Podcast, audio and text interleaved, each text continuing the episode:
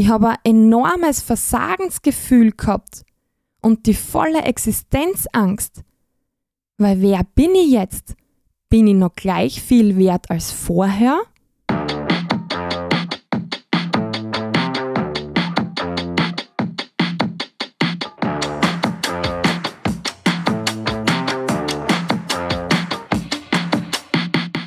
Du bist Mama oder Papa und möchtest es einfach richtig machen. Herzlich willkommen bei Bewusst Familie, dem Podcast für dein leichtes Familienleben mit mir, Kerstin Karrer. Als Familiencoach und Mentorin mache ich dich zum Experten im wichtigsten Job der Welt, Mama und Papa deines Kindes. So schön, dass du heute in meiner fünften Podcast-Folge mit am Start bist. Wir sprechen heute über ein Thema, das ein wesentlicher Erfolgsfaktor oder eben ein Verhinderer ist, um unser Kind voller Selbstwert und Selbstbewusstsein sozusagen auszustatten. Es hört sich vermutlich jetzt beim ersten Hören sehr logisch an. Doch gerade unbewusst und völlig unbeabsichtigt purzeln wir trotzdem oft in diese Falle.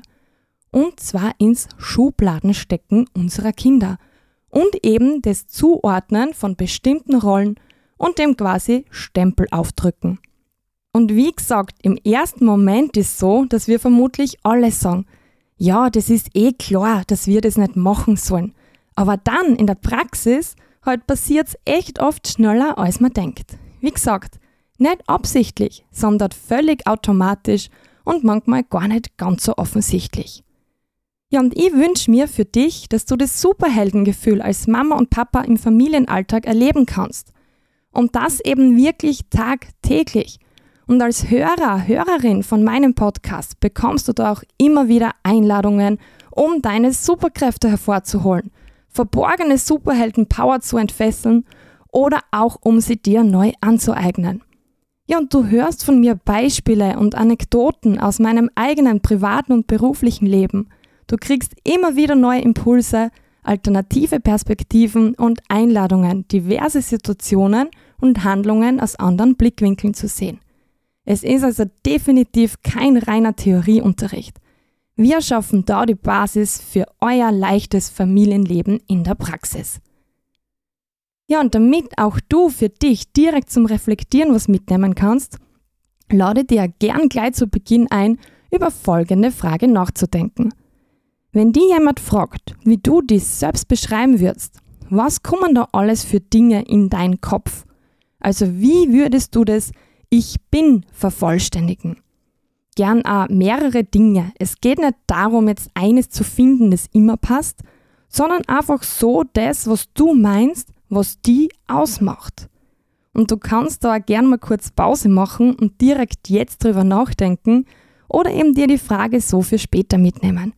Es ist nämlich auch spannend, gerade mit dem Input aus der heutigen Folge, was sie vielleicht danach dabei verändert.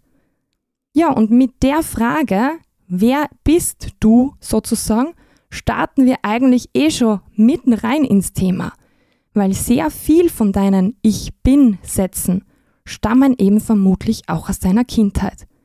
Da kommen vermutlich so Dinge, wo du merkst, dir hat damals als Kind vielleicht schon wer genau den Stempel aufdrückt. Sowas wie, du bist die Schlaue, oder der Sportliche, der Faule, die Chaotische, der Schüchterne oder was auch immer. Die Liste ist da echt beliebig fortführbar. Und wenn du das kennst, wie geht's dir denn damit? Fühlst du dich wohl mit deinen Etiketten? Passen die für dich? Oder haben sie vielleicht auch einige im Lauf deines Lebens verändert? Hast du das Gefühl gehabt oder vielleicht auch jetzt gerade, du möchtest was davon ablegen.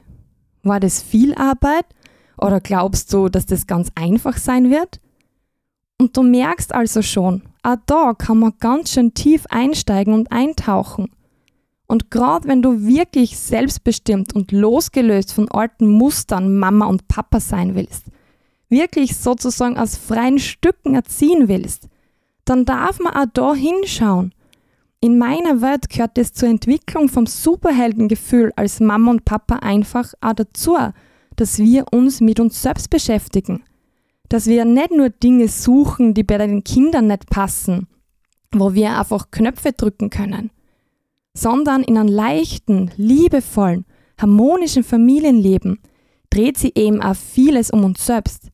Es beginnt einfach auch da alles bei uns und wie wir selbst in die Elternrolle finden. Ja, und da sind wir jetzt auch schon beim Begriff von der Rolle. Wir alle haben mehrere verschiedene Rollen. Manche passen besser, manche weniger. In manchen fühlen wir uns wohl, aus manchen möchten wir raus, ja und wieder in andere möchten wir vielleicht rein. Ja und manche sind eben selbst ausgesucht und andere nicht. Und genau von denen, die wir uns nicht selbst ausgesucht haben, werden wir heute reden. Ich habe vorher schon gesagt, wir nehmen viele unserer Ich Bins aus unserer Kindheit mit. Ja, und das heißt natürlich auch, dass wir jetzt auch unseren Kindern in ihrer Kindheit so einige Ich Bins mitgeben. Positiv oder negativ seid mal dahingestellt. Aber das heißt, jedes Du bist aber schlau schnell oder laut oder jedes unsere wilde Hummel oder unser Engelchen, unser großer oder unser Klettermax. Jedes von dem hat das Potenzial, ein tiefes Ich bin von unserem Kind zu werden. Und ja, du könntest jetzt auch einfach sagen, das sind doch alles einfach nette Spitznamen, also Kosenamen und niedliche Beschreibungen für die Kinder. Nur ganz ehrlich, wenn es so wäre und keine negativen Auswirkungen hätte, dann würden wir uns darüber jetzt auch nicht unterhalten und es wird diese Podcast-Folge nicht geben. Weil eben egal, ob die Zuschreibungen, die wir machen und die Etiketten, die wir unseren Kindern aufkleben, ob die positiv oder negativ sind, sie haben Auswirkungen. Und das war es auch, warum ich gemeint habe, da passiert so viel unbeabsichtigt. Weil ich glaube, im ersten Moment denkt sich mal niemand irgendwas dabei, zu einem Kind zu sagen, wow, du kannst aber gut malen. Du bist ja ein richtiger Künstler, eine richtige Künstlerin. Und deshalb schauen wir mal näher hin. Was denn da wirklich alles im Kind passiert, beziehungsweise passieren kann. Und eben auch in dir passiert ist am Weg zu deinen jetzigen und bisherigen Ich Bins. Nehmen wir also an, ein Kind kann super malen und hat vielleicht auch einfach ein gutes Gespür für Farben und ja, es ist einfach talentiert im Zeichnen. Dann sagen wir dem Kind selbst, boah, du kannst es aber gut. Und wow, so ein schönes Bild. Und nicht nur wir sagen das, sondern auch andere im Umfeld sagen das immer wieder. Und niemand meint es irgendwie böse oder negativ. Weil ja, es ist ja voll super, wie schön das Kind malen kann. Und das Kind merkt aber immer mehr, okay, ich bin wohl wirklich besonders gut im Zeichnen. Jeder sagt mir das und bewundert meine Zeichnungen. Und das Kind freut sich natürlich über das Lob. Im Kind werden da Glückshormone ausgeschüttet. Es fühlt sich wertvoll, es fühlt sich gesehen und einfach gut dabei. Nur das Kind beginnt auch mit der Zeit, sich selbst als der Künstler, die Künstlerin zu sehen. Und es wird zu seiner Identität. Das Kind glaubt also, als Künstler, Künstlerin wird es gesehen. Und wenn es jetzt kein schönes Bild malt, wenn wer zu Besuch kommt oder sonst irgendwann, dann ist es nicht so wertvoll. Dann kriegt das Kind keine Aufmerksamkeit. Dann erfüllt das Kind die Erwartungen nicht. Und genau das ist es, was eben auch positive Zuschreibungen von Talenten und Neigungen machen. Sie erzeugen Druck und machen im Kind ein Gefühl, dass es unsere Erwartungen hinsichtlich dieser Talente erfüllen muss. Das Kind glaubt, es muss sie über das, was es gut kann, definieren, beziehungsweise es glaubt, es wird über das definiert. Und irgendwann kann es sein, dass das kippt und das Kind malt, weil es glaubt, malen zu müssen, obwohl es inzwischen viel lieber tanzen oder klettern wird. Und es bleibt in der Rolle, um sonst niemanden zu enttäuschen. Oder es versucht irgendwie auszubrechen und lehnt alles, was damit zu tun hat, konsequent ab. Und egal wie, beides ist nicht gesund. In beiden Fällen hat das Kind den Zugang zu dem, was es selbst gerade im Moment einfach machen mag, verloren. Und es ist so wichtig, dass wir den Zugang beibehalten. Und da überleg auch kurz, wie es dir selbst geht. Wie oft überlegst du, was du wirklich tun willst? Was dir wirklich Spaß macht? Was wirklich das ist, was aus dir kommt, um eben einfach du zu sein und nicht um im Außen was zu erreichen, zu erfüllen oder sonst irgendwas. Und als Hinweis und Tipp gleich für den Alltag. Das heißt jetzt nicht, dass wir dem Kind nie sagen sollen, dass es Dinge gut kann und das alles ignorieren oder halt zumindest nicht ansprechen. Es heißt, dass wir vom plakativen Lob, also dem du bist, Punkt, Punkt, Punkt, einfach weggehen, hin zur echten Wertschätzung, also dem Beschreiben vom Prozess oder dem Sagen, was einfach gerade im Moment ist. Im Zeichenbeispiel jetzt in etwa so. Für das Bild hast du ganz viele verschiedene Farben genommen. Das ist jetzt richtig bunt geworden.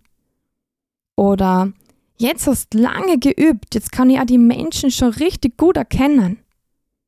Das Kind merkt dann nämlich wirklich die Wertschätzung dahinter.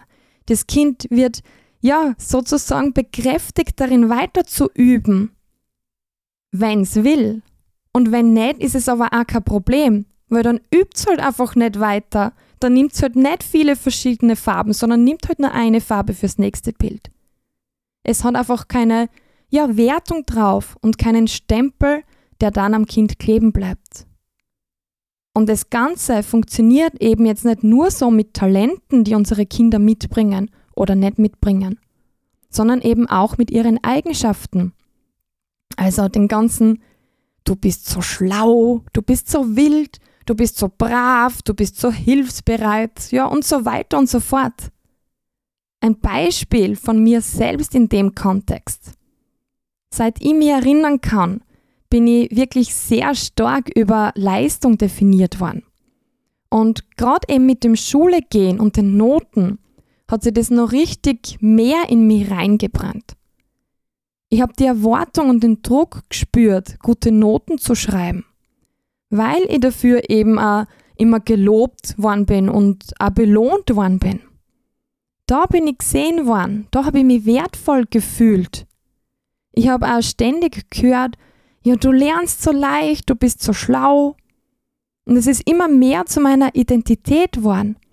Immer mehr zu dem, ja, die Kerstin, die lernt so leicht, die schreibt einfach die Answer. Und das ist nicht einmal irgendwie so im Raum gestanden, dass da eine andere Note geben könnte oder sonst irgendwas. Ja, und dann habe ich mal meinen ersten Dreier geschrieben. Und kurze Side Note. Ja, Fünfer sind irgendwann einmal gekommen und ich weiß, ein Dreier ist in dem Sinn jetzt überhaupt kein Drama. Und mir ist da wichtig, es geht da jetzt überhaupt nicht um die Noten oder um die Thematik von dem Bewerten. Ich möchte, dass du dir aus dem Beispiel einfach mitnimmst, was so Erwartungshaltungen über die Schubladen, in die wir gesteckt werden, einfach auslösen können. Also zurück zu meinem ersten Dreier.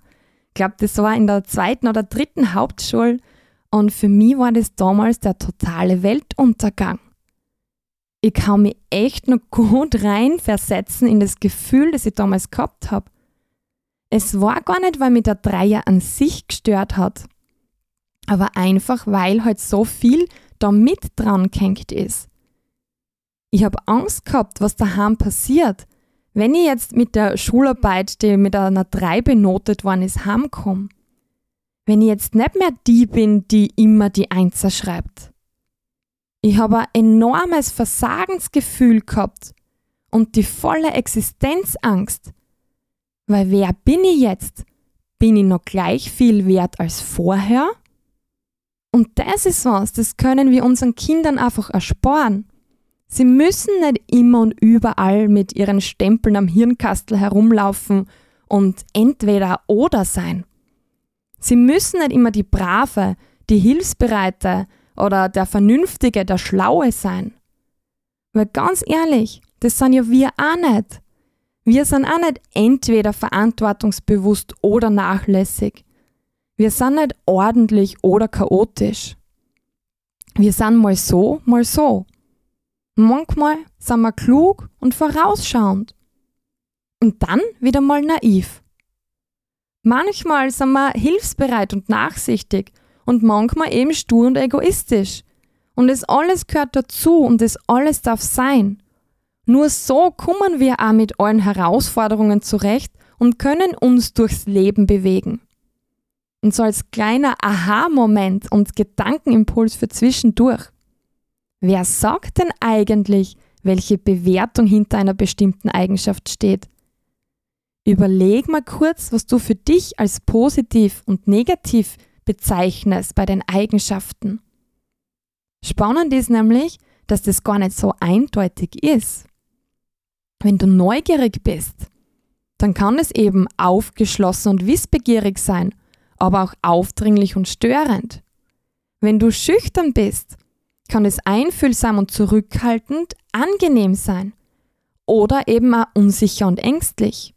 Wenn du vorsichtig bist, kann es als klug und umsichtig interpretiert werden oder als ängstlich. Ja, und wenn du ehrgeizig bist, bist du dann zielstrebig und motiviert oder rücksichtslos und übereifrig? Und wenn du sensibel bist, bist du dann einfühlsam und empathisch oder überempfindlich und schnell verletzlich? Wenn du bescheiden bist, bist du dann demütig und respektvoll oder unsicher, unterwürfig und traust dir einfach um deine Sachen nicht zu fragen? Oder nehmen wir noch kreativ, weil es zum Beispiel von vorhin passt.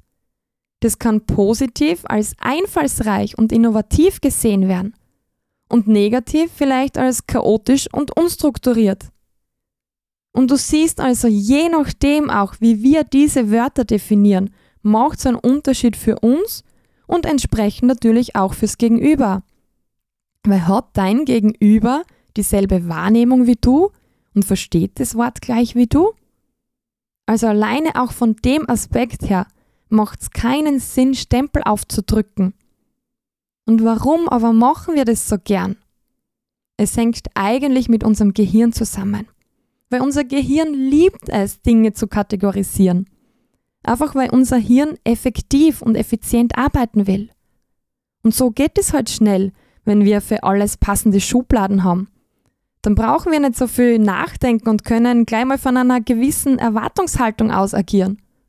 Und gerade auch evolutionsbiologisch macht es schon auch Sinn, weil so kann man natürlich auch schneller zwischen Feind und Freund unterscheiden.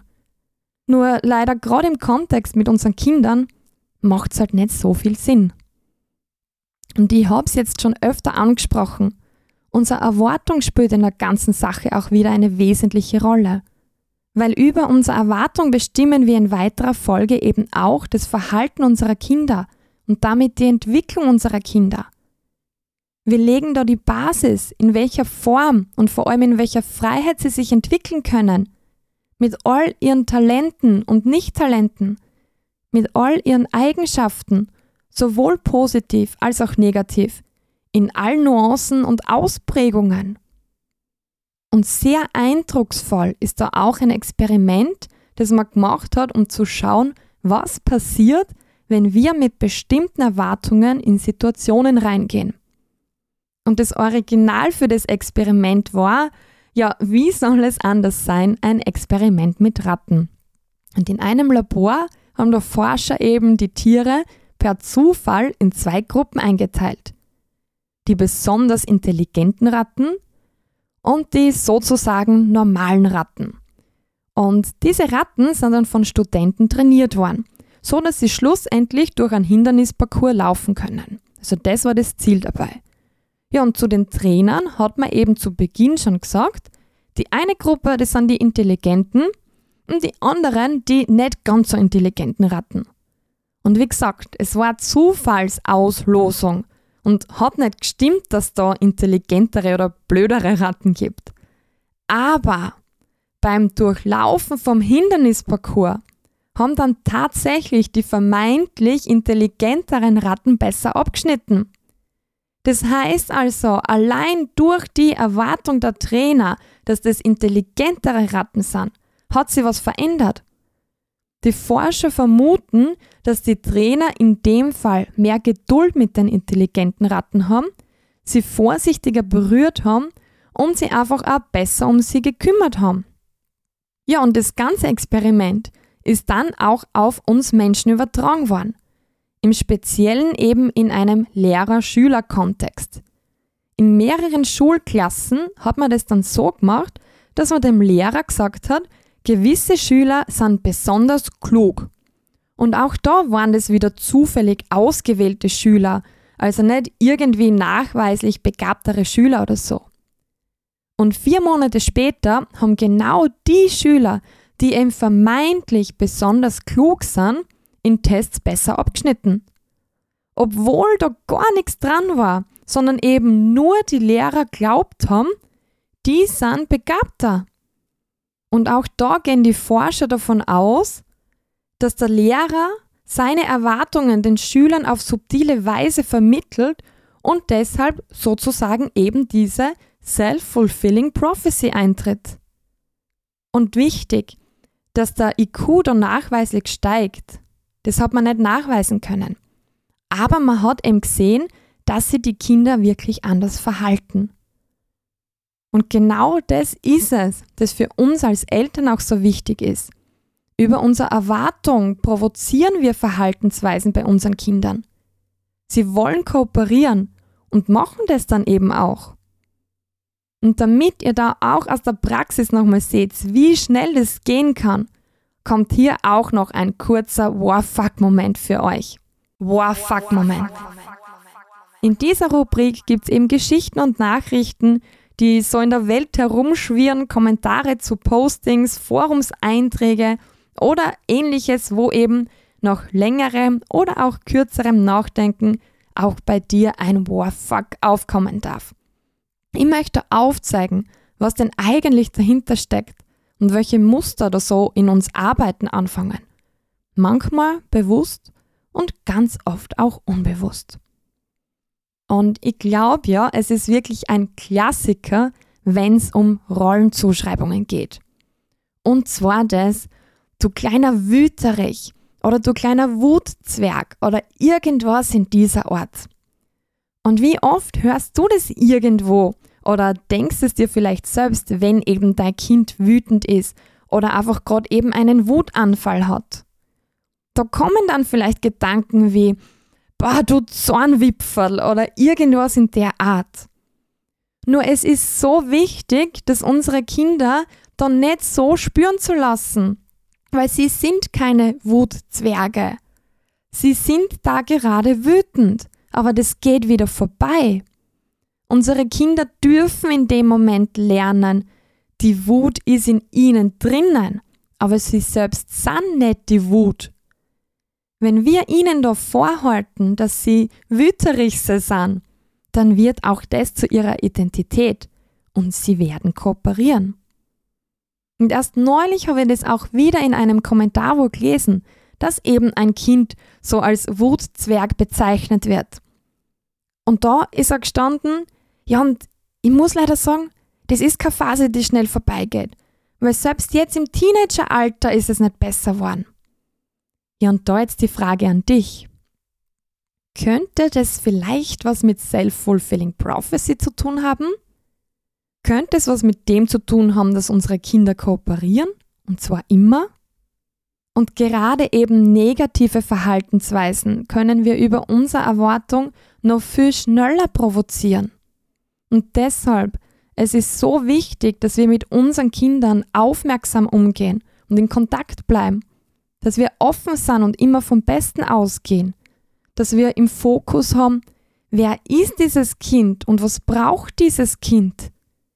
Sie machen nichts absichtlich, um uns zu ärgern, sondern eben um bewusste und unbewusste Erwartungen zu erfüllen. Oder weil eben eigene Bedürfnisse so laut schreien. Und das ist ein anderes Thema und darüber haben wir teilweise ja auch in der ersten Folge schon gesprochen. Also auch da gern noch reinhören und ja, Podcast abonnieren, damit du sonst an nichts verpassen kannst. Und ja, was will ich, dass du dir aus dieser Folge mitnimmst? Wenn dir ein Lob auf der Zunge brennt dann denk an den Prozess dahinter und beschreib die Handlung und das Üben und leg den Fokus auf die Freude am Tun, ohne eben zu bewerten. Jedes Kind auf unserer Welt ist wunderbar. Alle unsere Kinder sind wunderbar. Das dürfen wir uns immer wieder bewusst machen. Und das auch in den Momenten, was uns gerade gar nicht so wunderbar vorkommen. Wir sollten unsere Kinder so sehen und so lieben, wie sie sind und ihnen einfach zeigen, sie haben einen Platz auf dieser Welt, der genau zu ihnen passt. Wenn wir anfangen, unsere Kinder großzuziehen, ohne Bewertungen, ohne Stereotypen, so dass sie immer wissen, ich bin wertvoll, wie ich bin. Und wenn wir anfangen, unsere Rollenbilder, die uns nicht mehr passen, abzulegen und in unsere Wunschidentität als Mama und Papa und auch ganz allgemein reingehen, dann können wir aber sowas von viel da draußen bewegen. Und dann wird auch unser Umgang untereinander und miteinander anders. Und unser Familienleben wird anders. Ein leichtes Familienleben ist möglich. Für dich, für euch, für mich und für uns alle. Und in diesem Sinne wünsche ich euch eine wundervolle Familienzeit. Und wenn dir die Folge gefallen hat, dann teile sie und schick sie raus in die Welt. Drück auf Abonnieren und lass eine Bewertung da. Hol dir meinen Newsletter unter bewusstfamilie.at. Da gibt's weitere Alltagsstories und Impulse. Und folg mir auch gern auf Facebook und Instagram unter Bewusstfamilie Kerstin Kara.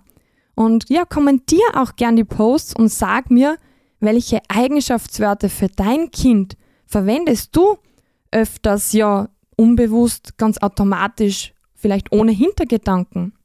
Und ja, alle Links findest du natürlich auch in den Show Notes. Nächste Woche Mittwoch gibt es wieder eine neue Folge und da bleiben wir ein wenig in der Zuschreibungsthematik und in dieser Rollenthematik. Allerdings dann im Geschwisterkontext. Also auch sehr spannend, wenn du den Wunsch hast, deine Kinder sollen ein gutes Geschwisterteam werden.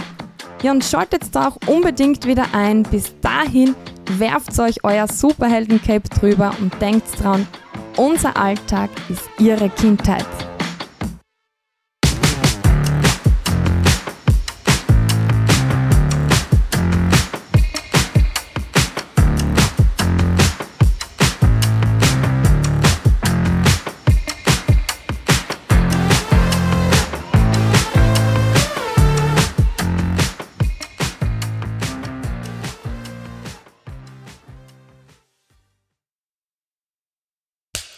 hat. Und wer hat's produziert? Das Pod. Deine Podcast-Agentur.